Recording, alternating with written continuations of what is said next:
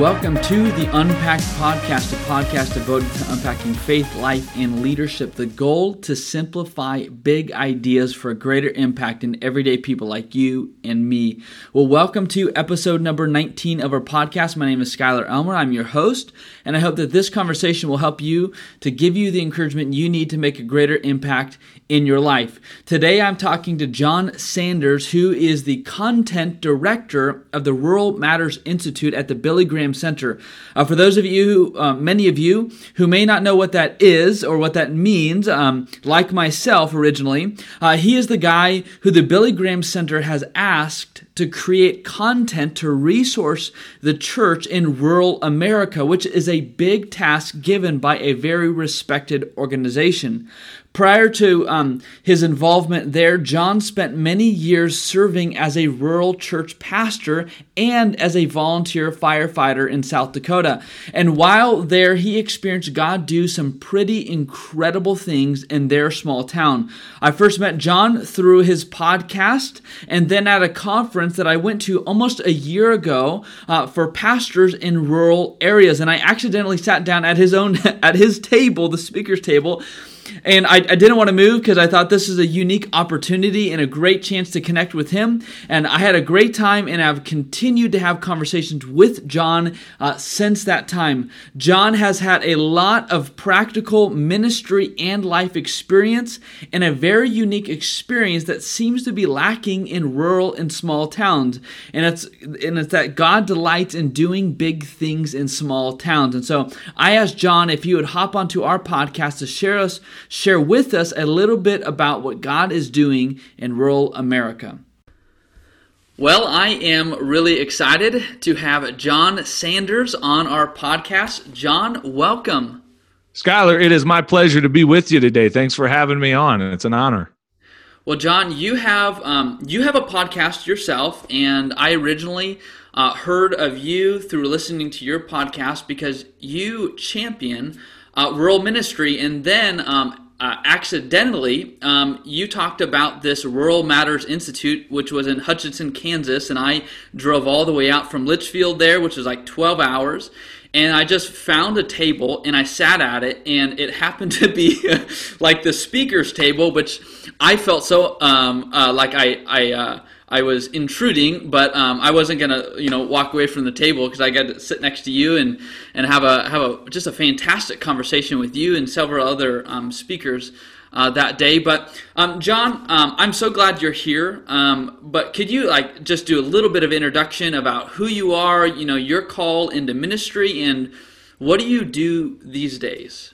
Yeah, awesome. And again, thank you for having me. And I'm glad you didn't leave our table. By the way, it was a pleasure getting to meet you. So um, hey, I grew up in ministry. I grew up in a pastor's home. I loved it. Like I, some pastors' kids don't have a good experience. I, I did.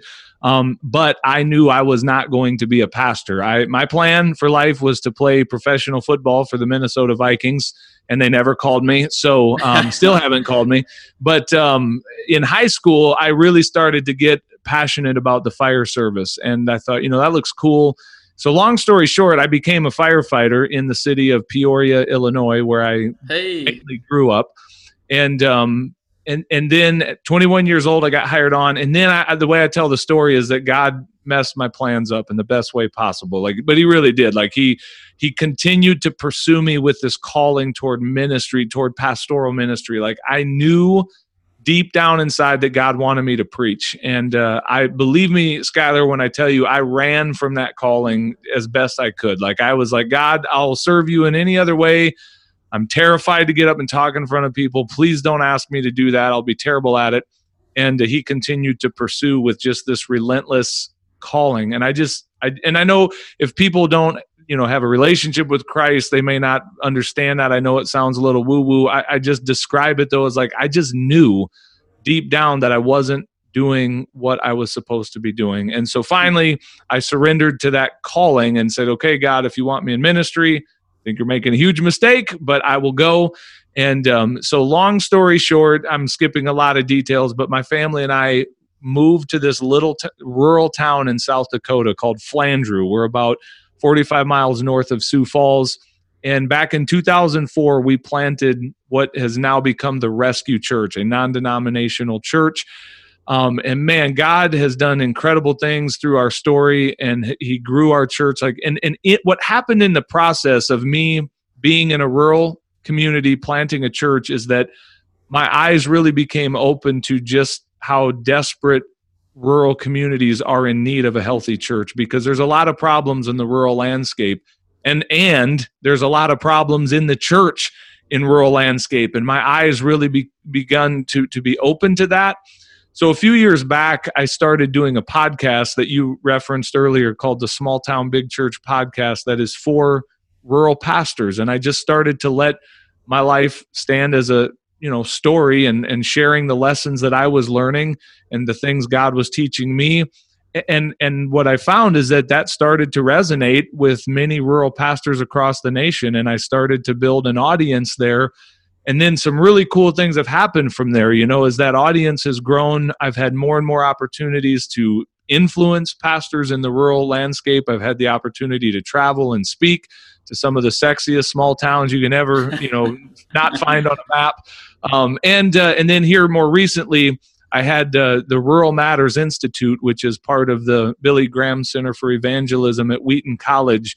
Last year, they reached out to me and they said, Hey, what would it look like to bring you on our team as our director of content and conferencing? And what we'd like you to do is essentially keep doing your podcast and then also, you know, create some events around the country for rural pastors and uh, speak into their lives. And um, and that really was kind of for me the culmination. I knew this is a long story too, but I knew that my season of leadership at the Rescue Church, where I had served for 16 years, I sensed that that season of ministry was coming to a close. And when they gave me that invite about a year ago, um, I recognized this is the next step. And so I really leaned into that. And I'm so grateful my church family was gracious and um, and understanding as I shared with them. Look, I think God is opening a new door for me to not just lead one rural church, but to impact many rural churches by serving their leaders. And so now I'm in a season where I coach rural pastors, I speak to rural pastors,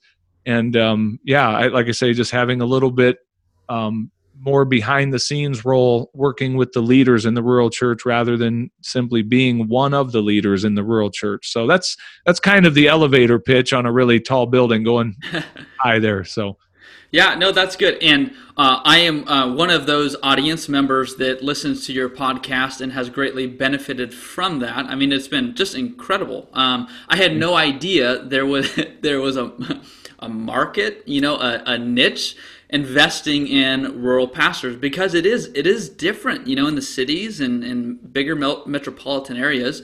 You have resources, you have um, things that are there. Um, that I mean, even if they're not Christian per se, you know, they can still in, invest in you and help you out. But there's not a whole lot out there for those who live in a more rural setting.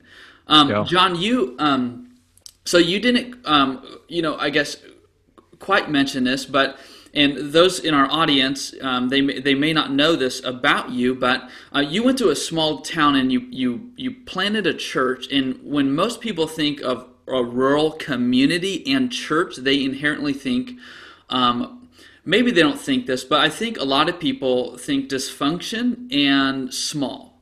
And so you yeah. got, which makes a big dysfunction, right? Um, the the ripples in the pool are, are feel a lot larger, um, and I mean your experience in I guess in a rural community with ministry is is substantially different. Um, same challenges, but substantially different. Um, can you talk a little bit about um, what God did through the Rescue Church, kind of the rescue's um, story, a little bit? Yeah, I'd be happy to.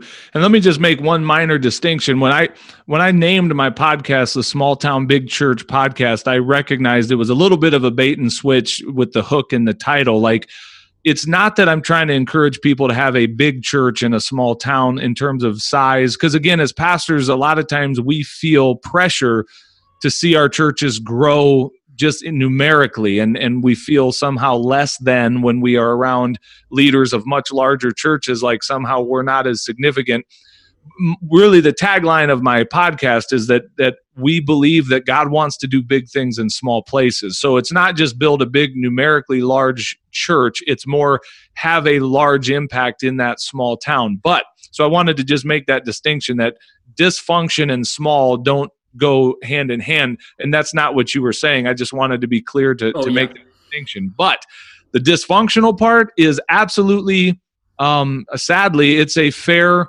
uh, assessment of so much of what the church in rural America looks like. There's some great ones out there, but there are many, many unhealthy, dysfunctional ones that probably have done more to turn people away from what a real relationship with Jesus than to draw them into that.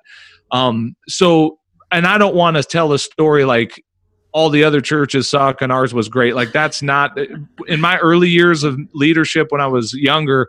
I, I probably had way too much of that tone. And what I learned as I grew up and matured is that, you know, that's not a good place to be for any pastor. Um, having said all of that, I will just say we did see God do some really cool things in our church um, in terms of how it grew.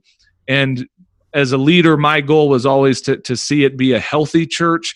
And, uh, and it did. And, and it grew. And eventually, God gave me a vision to take our church into other communities. And, and there's a name for this in the church world now. It's called multi site, you know, where, where one church plants multiple locations of itself in other, in other places. Well, back in 2009, when God gave me a vision for that, I didn't even know the term multi site. I didn't know it was a thing. I just really sensed that God was saying through the use of technology, we're going to multiply this church into other rural communities. And by then, five years into our story, my eyes were wide open to the need that exists in rural hmm. communities for a healthy, life giving church. And so we started casting that vision. And the, the remainder of my season as the leader there, we we saw God do some really neat things where we planted campuses in other rural communities in South Dakota, Minnesota, Illinois, and Jamaica.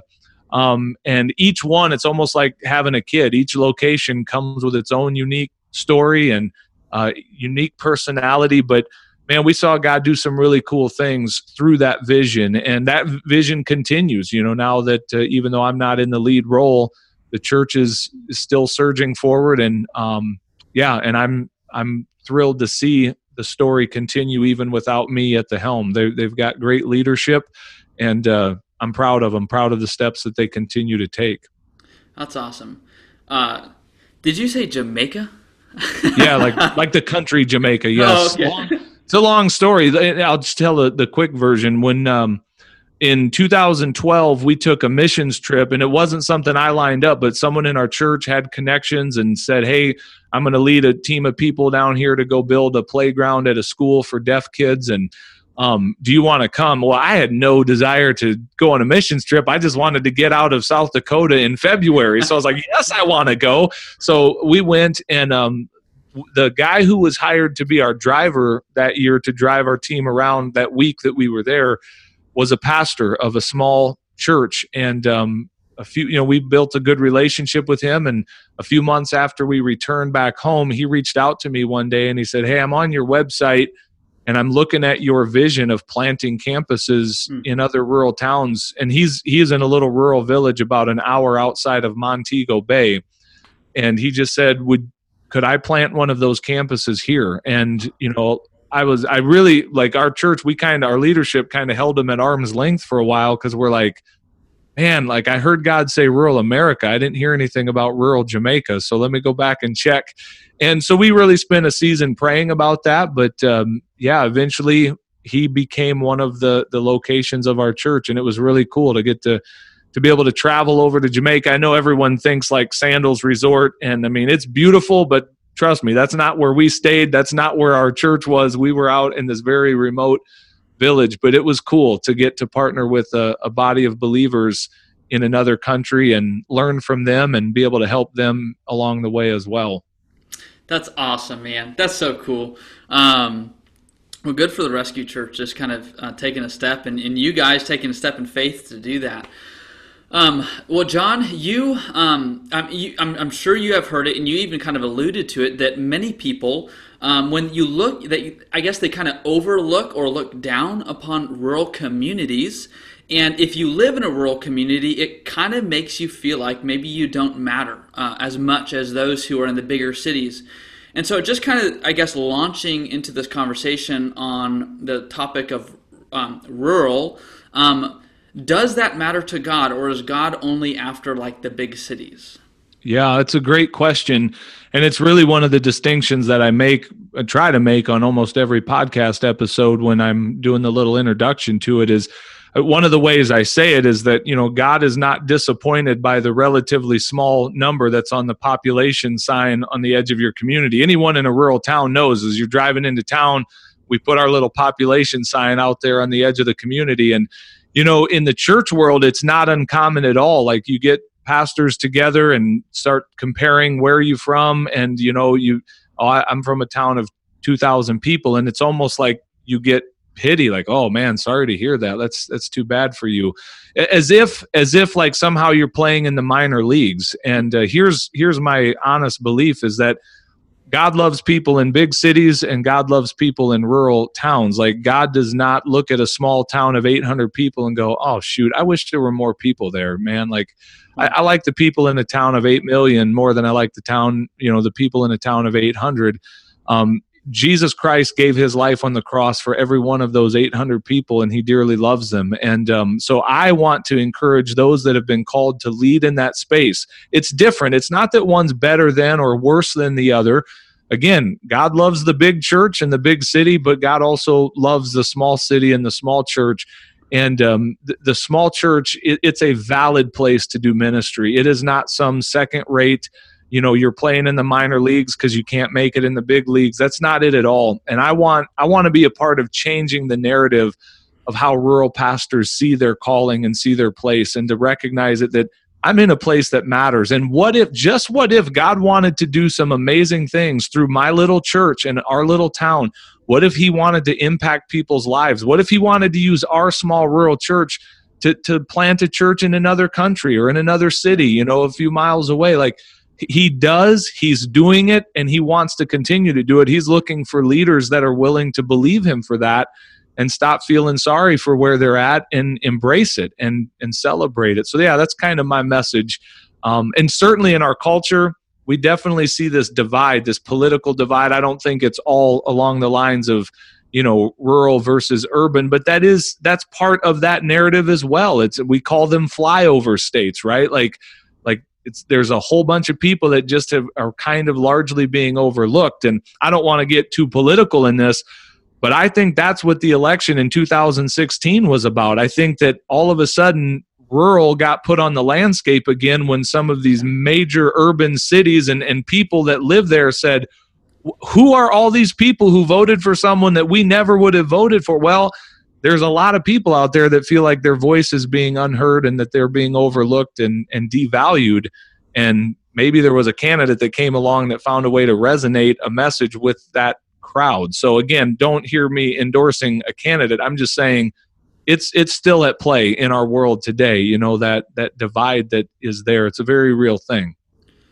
Oh yeah, that's so good. And John, I can I mean I can tell as you just you know are talking about this. This is something that is not just you know um, a minor subject. This is something you are very passionate about, and I I, I, it's why I'm thankful that I'm having this conversation with you, and uh, that you know the Billy Graham Center has put you in that kind of a role to um, resource and do conferencing where rural pastors can get together and you can make content that's helpful and, um, for them to do ministry well. Um, John, a few years ago, I think two years ago, you wrote a book called The um, Rural Church A Call to Restore um, Healthy Churches to Rural, rural North America. Um, can you talk to, uh, to us a little bit about what inspired you to write that book? Absolutely. The name, you missed one word in the title. It's Rural Church Rescue. Rescue. And uh, rescue is really important because it's A, the name of my church, but it's also um, it's also an acronym in the book that I kind of anchor each of the chapters on. But for sure. So here's the big idea, and maybe a little backstory will help. I mentioned earlier that I started my career in the fire service as a firefighter. Well, um, come full circle about six years ago i saw a window of opportunity open up in sioux falls uh, south dakota for me to go back into the fire service full time. So there was a season where I was both a full time pastor of the, this rural church as well as a full time firefighter.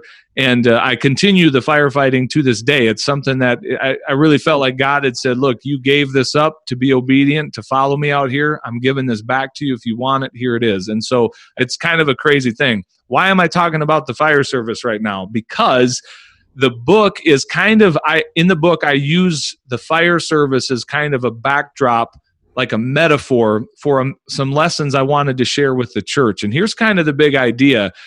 I make the case in there that if the average church operate or let me say this differently if the average fire department operated like the average local church we would fire the fire department um, wow. If we took so much of what happens in the church and played it out in the context of of the fire service and emergency response, we would say to our emergency responders, "This is inadequate. We need something different." Because here's what I can see with someone who's had a passion for and, and feet in both worlds of first responder community and, and the church world there's a lot of similarities. And there you know we we both have a mission. We're both on a mission to rescue and to save lives.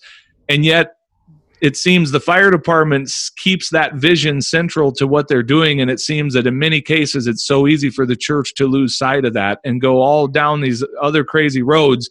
And so that's kind of what i do in the book as i use the word rescue as an acronym and just share six major lessons about and start each chapter with kind of drawing a hypothetical scenario like what if this played out in the fire service but it happens every day in the churches you know in rural communities across our country and it's time it's time we take a healthy look at this and and get healthy you know and change some things in the church. So i managed my my my hope was to offend a few church leaders along the way with the message. And not really but but yeah a little bit. So it's i say some pretty bold things in the book Man, I uh, I tell you what, I was reading. Uh, you know, when I read that story in the book, I on one hand I was you know I was laughing because I thought it was I mean it was so um, it was so comical, and on the other hand I thought, oh you know what I mean? Like it was yeah. so convicting because I mean you had like this scene where you know firefighters, you know they're they coming up they're coming up to this massive uh, devastation that took place, and rather than deciding to go and rescue people, they're sitting there bickering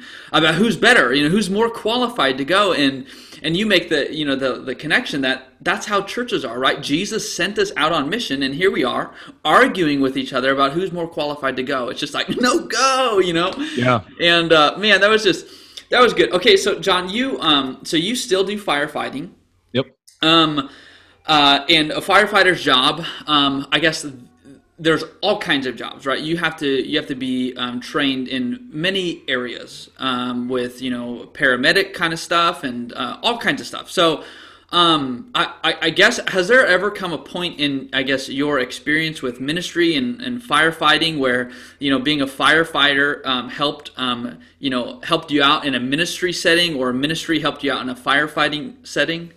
Abs- hundred percent, um, both ways. Like I feel like I feel like I'm a better pastor because of my start in my career in the fire service and, and in the real world. And by the way, just a side note, I, I am a huge fan of pastors either coming out of the work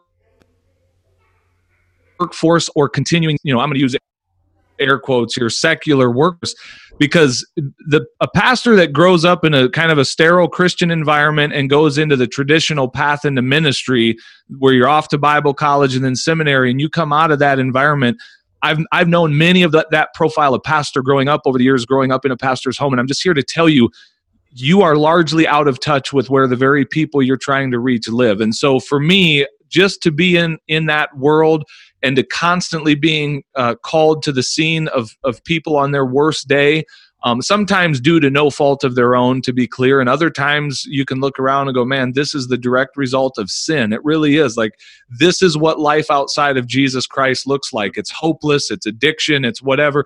It, that that so much helps me as a pastor when i speak when i preach to be able to relate to just where average people are living Um, so it certainly has helped that way. And then the, the pastoral side has helped on the firefighting side as well. Because again, at the end of the day, it's still all about serving people in their time of need. Um, specifically, more in recent years, um, when I came back to the fire service, I knew at that point that, that it was not just about me getting to run fire calls and have another stream of income and be back in the brotherhood. I mean, I love all of that, yeah. but I knew there was a deeper ministry purpose for me, and it didn't take long uh, of being involved before um, I reckon and was invited by some people on my department where they're saying, "Look, will you be a part of our?" Uh, peer support team. We we need to do something for the mental, emotional, and spiritual well-being of our people. I don't know if you know this, Skylar. A lot of people are unaware, but the, the reality is that we lose more police and firefighters every year to suicide than to line of duty deaths. As dangerous as that profession is, we lose more of our brothers and sisters in the first responder community to suicide. And so I, I got involved with our local department's peer support team. And again, my love language is podcasts. So before long, I was like, someone needs to start a podcast where we're talking about this. And so I did that. A few years ago, I launched what I call the Fire Inside podcast. And it's it's a platform where I really interview first responders from around the country and we share their stories about some of the very dark things they have seen and been through and yet how they've come to find hope and healing on the other side of some of that those trials. And the whole goal of that is to really it's ministry. It's to reach people in their point of need. And one quick story I'll, I'll share as just an illustration. This past february i was invited to speak in chicago at the illinois firefighter peer support symposium. And by the way guess what they asked me to come and talk about? They said we, will you come and talk about faith and the fire service and where those two intersect. Like, what an opportunity to get to come and talk to people I love about stuff I love to share about. But anyway, in the hotel lobby there, um, as I was making my way across for one of the sessions, uh, a gentleman came up to me. He kind of was waiting till he see, saw that I was alone. And he came up to me and he said, Hey, I just want to shake your hand and let you know that your podcast saved my life. Wow. And I don't know what episode he heard, but he just said, I was this close to taking my life. And, and your podcast and the story I heard there gave me the hope to fight another day. And so, yeah, you know, tell me, is that ministry? Like to me, that's just as much ministry as when I'm preaching from a stage inside my church. So, I see it as uh, whether I'm going to the church office or whether I've got my uniform on and I'm heading to the fire station, it's ministry, regardless of where I'm going. It's all ministry. Man, John, that's so cool. I'm man. Um, thank you for your service and dedication, not just to you know like in in ministry, church, but also, man, in in in, in firefighting and in speaking into. I mean, investing in our first responders um, and being a first responder yourself. I had no idea um, with with suicide. So um, that's that's heartbreaking.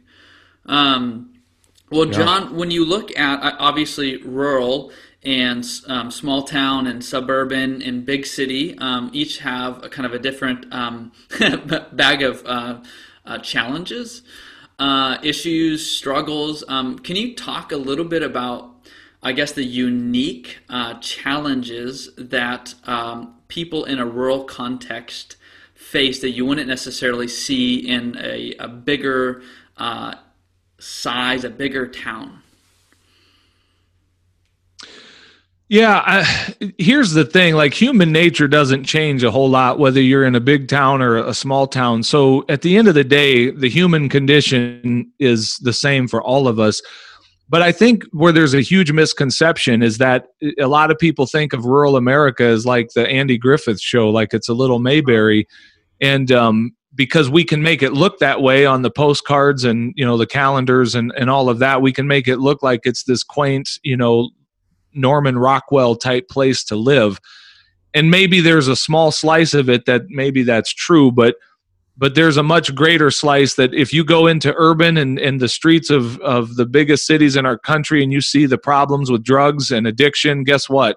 Those same problems are here in rural as well. The difference is in those large urban centers, they have much, many more resources, greater resources to help people in those situations.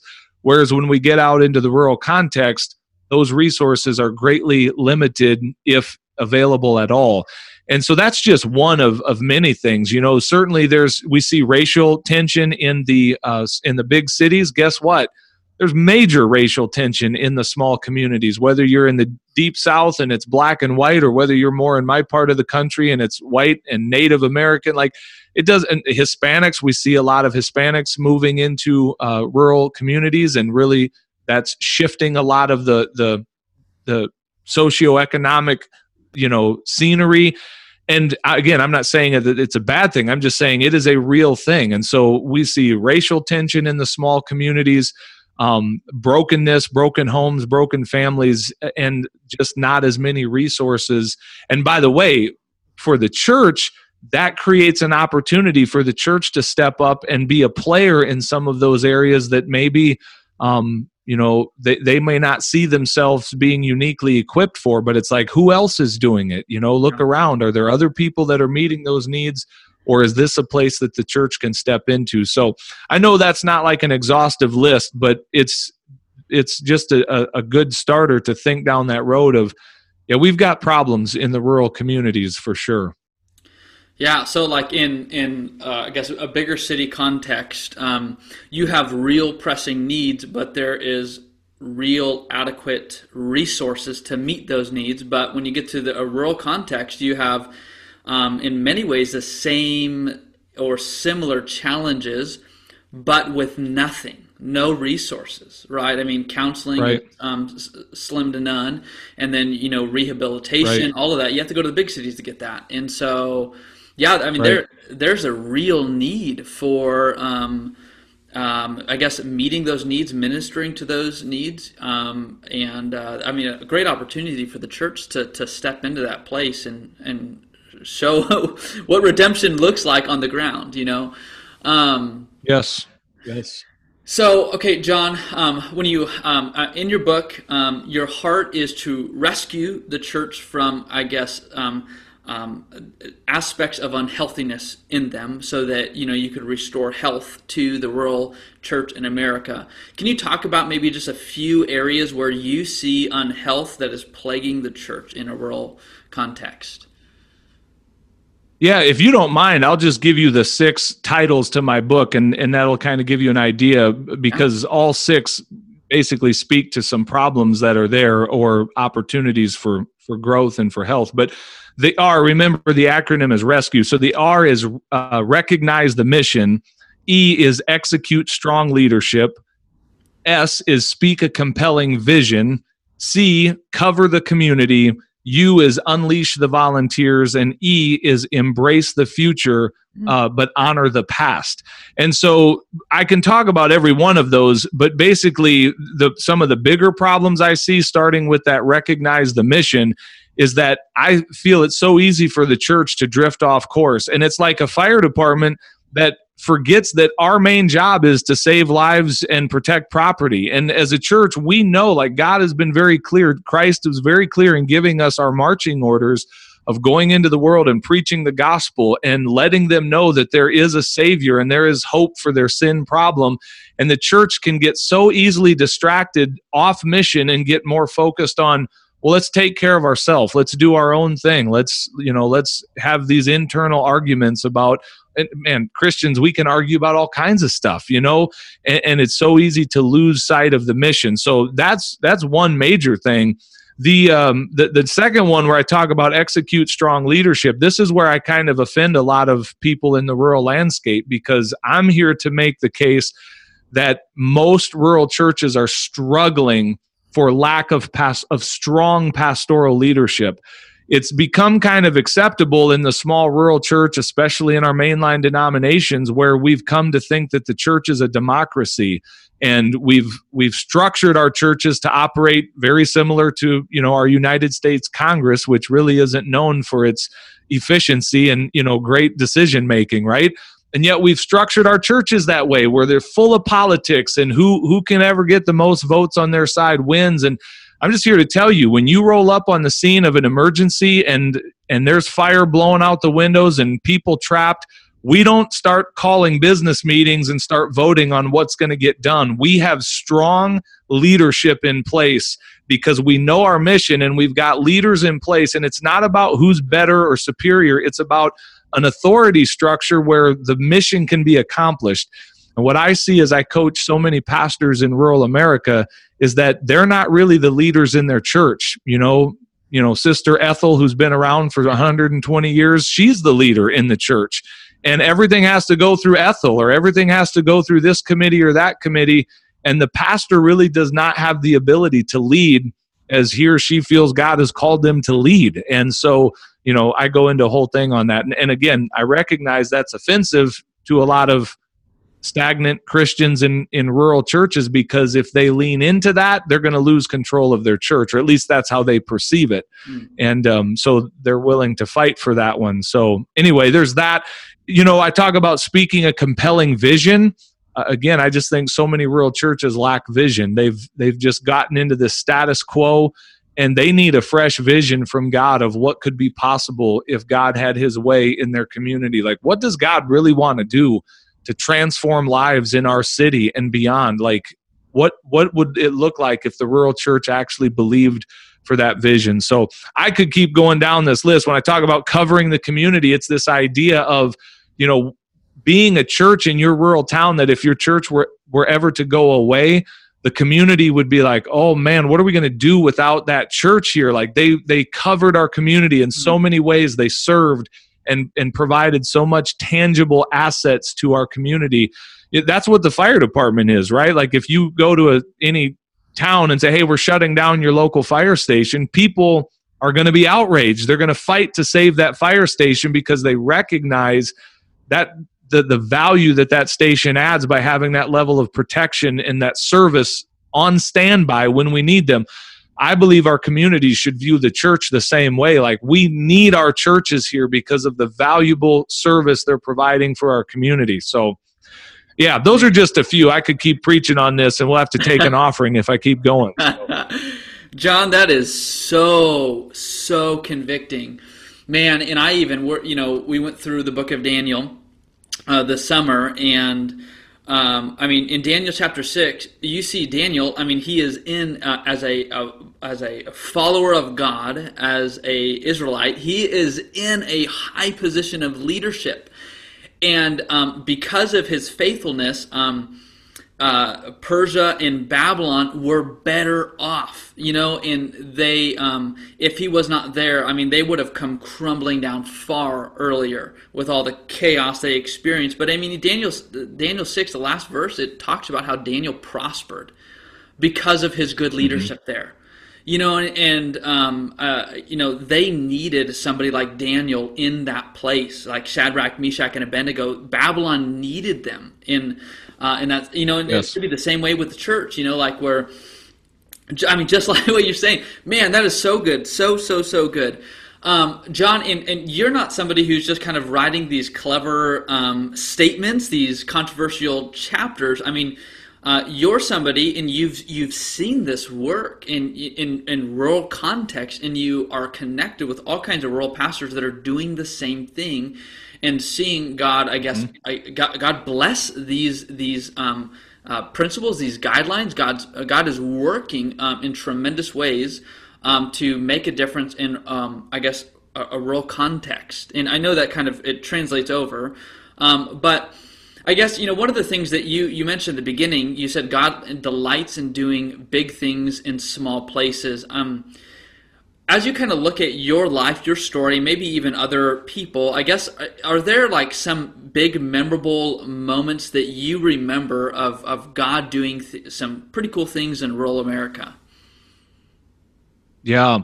Yeah, that's a powerful question. And it's the answer is absolutely. Like I can look back over the story that I had the privilege to be a part of for 16 years as as a guy who planted and then led this church and to see all of the the milestones along the way. And I could point to different things, you know, like big, if you want to talk about big, where you look back and go, eh, by the way, one of the things that I used to take as a great compliment over the years it didn't mean as much to me but people used to say like they would come to our church and say man this has a big church feel in a small town and i think what they meant by that was like the, the part I took as a compliment was the fact that we tried to do things with excellence. You know, like we didn't buy into this l- small thinking that said just because we're a small church in a small town, we have to do things in a sloppy way. So we did a lot of things with excellence, and it probably kind of spoke to like the more contemporary style of our services and stuff like that.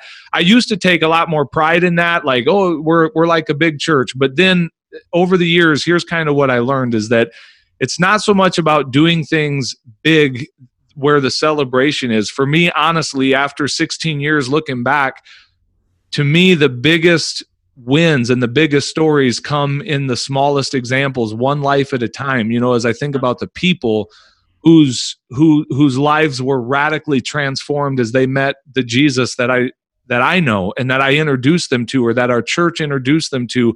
And to see people's lives go from being you know in just bound up in addiction and dysfunction to they all of a sudden they meet christ and he starts breaking chains in their life that for years they could not get out of and to see that to see marriages restored to see kids that have you know whose parents came from very dysfunctional generational pasts to know that these kids they're going to have a new story to write in their future because dad finally came to know Christ as his savior and he now is submitted to an authority higher than himself.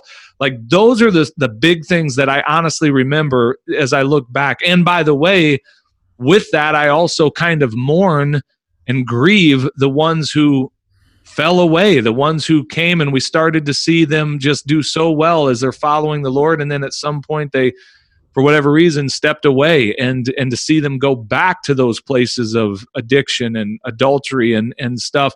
It's honestly that weighs almost heavier than than the wins themselves. But at the end of the day, I don't I don't control that, but it's still as a leader, you're very connected to it. You know, like you you are very connected to the stories of the people you lead. So I know it's a long answer to your simple question, but it's it's the changed lives that I was able to witness along the journey and to play a, a small part in that by all means make up the biggest wins and the biggest stories of what we've seen God do. That's cool, man. Yeah. Awesome. Awesome. Um, man, I love that. I love that. Um, so, John, um, a majority um, of those who are uh, make up our listening audience, um, they're not in kind of a church leadership position. Um, some some are who who've been you know plugged into our podcast, and and if you have, I would I would strongly encourage you, especially if you're in a rural context um, or a small town, whatever, to to listen to John Sanders' podcast. small town, big church, fantastic, but uh, a majority um, a majority of our audience are not in kind of a church leadership position, but they are involved to some extent in a church community. What is their role in God's plan to restore health to rural American churches? Man, that's a great question and I I could speak on this for hours. Like here's the really good news and maybe it's maybe it's going to be convicting news for some, but see there's there's a flawed mindset out there that says like okay, you're the pastor or you're the leader in the church. Your job is to do the ministry. I'm going to sit back and watch you do it. Um, and here's the really good news is that you are the church. Um, just because you're not the leader of the church or just because you're not in leadership, you know, maybe you don't have an official title or role. Let me tell you that if you are a follower of Jesus Christ, you are still part of the body of Christ. You and you were created on purpose for a purpose and God desires to use your life. And here's the thing like when I say He wants to use your life, that may sound like a negative statement, but what I've come to learn in my journey of following the Lord and the times that I've resisted, you know, obeying the calling that He's put in front of me. When I finally surrender and and like let him use me in the way that he created me to be used, there's not a greater joy in the world. And so what I would challenge you is like lean into the passions, the talents, the interests, the things that light your heart on fire, that has been put there by your creator. Hmm. And he wants to leverage all of that to build his kingdom and to and to build his church. Like you were created for so much more than just serving in the nursery in your church on Sunday or being a greeter at the door. Not that there's anything wrong with that. Like we need people to greet at the door and to, to serve in the nursery but you were created for your own ministry and your ministry may take you far beyond the walls of your of your church out into this thing you call your job out into your school out into your community where you are impacting people's lives for all eternity. And god's using the very personality and the gifts that he's given you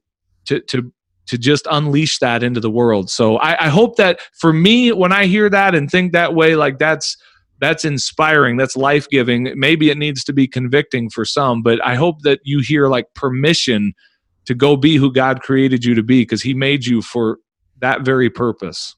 Yes yes man i love that. And i am in full agreement with you on that john. Uh, not that you need my agreement or anything like that but uh, man absolutely. Um, 100% agree with that. You know and, and i you know even think about jesus baptism. After his baptism right he launched into ministry you know and um, yeah.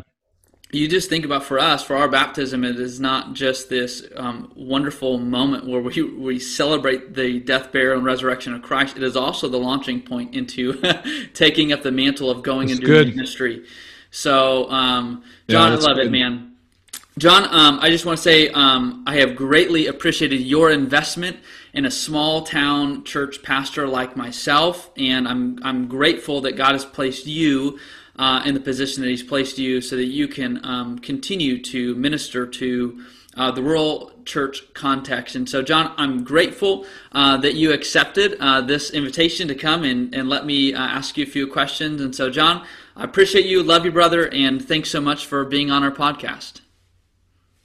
Man, it has been my honor. And as to the investment, I just want you to know the investment has been made in good ground. Like you are a good investment. And I love to see the work that you're doing and truly believe that God's going to use your life to impact hundreds, thousands of people as you continue to follow Him. So I'm happy to have gotten to play a small part in your journey and uh, grateful that that you've been a part of my community and uh, it's awesome man so it's been my honor and i'm thankful for you as well Thanks, John. That means a lot, man. Love you, brother. Man, I was so pumped up after that conversation. Uh, on the one hand, um, I'm excited to kind of storm into the burning house, if you will, uh, to rescue people. And on the other hand, I am so deeply encouraged to believe that God does want to do great things in my life, in my town. John has been one of the voices in my life that has been so encouraging um, and, in a, in a weird way, one of the funniest ways possible to challenge and convict me. And I hope that you felt a little mixture of all of that in this conversation. Uh, look, God has more in store for your life, for your town, for your church than what may initially meet your eye. Your town may have one gas station and a Dollar General, or it may have a thousand gas, gas stations with 10 uh, super center Walmart. But regardless of the place and the people, God's desire is the same. And He wants to do big things there, and He is inviting you to be a part of that process. Our goal is to discern how God is working and how God has wired you and me to partner with Him as He restores small and large towns through restored lives. So, how has God wired you? What passions has He given you? Uh, what needs has He highlighted in your town that He is calling you in some way to rise up and meet? Uh, one of my favorite Bible passages comes from 1 Corinthians chapter 10 verse 31 and it says this. It says, "Whether you eat or drink or whatever you do, do it all for the glory of God." And the beauty to me in that passage is that normal everyday people, everyday lives, everyday skills, jobs, desires and habits when they are directed at serving and worshiping God in your community, they can be used for a bigger purpose to see God do big things in your life, in your town, you have to be willing to serve Him in the small areas in your life, in the small things He has put in your life. Well, I hope that this conversation has helped you in your life so that you can make a greater impact with your life. Thanks for tuning in.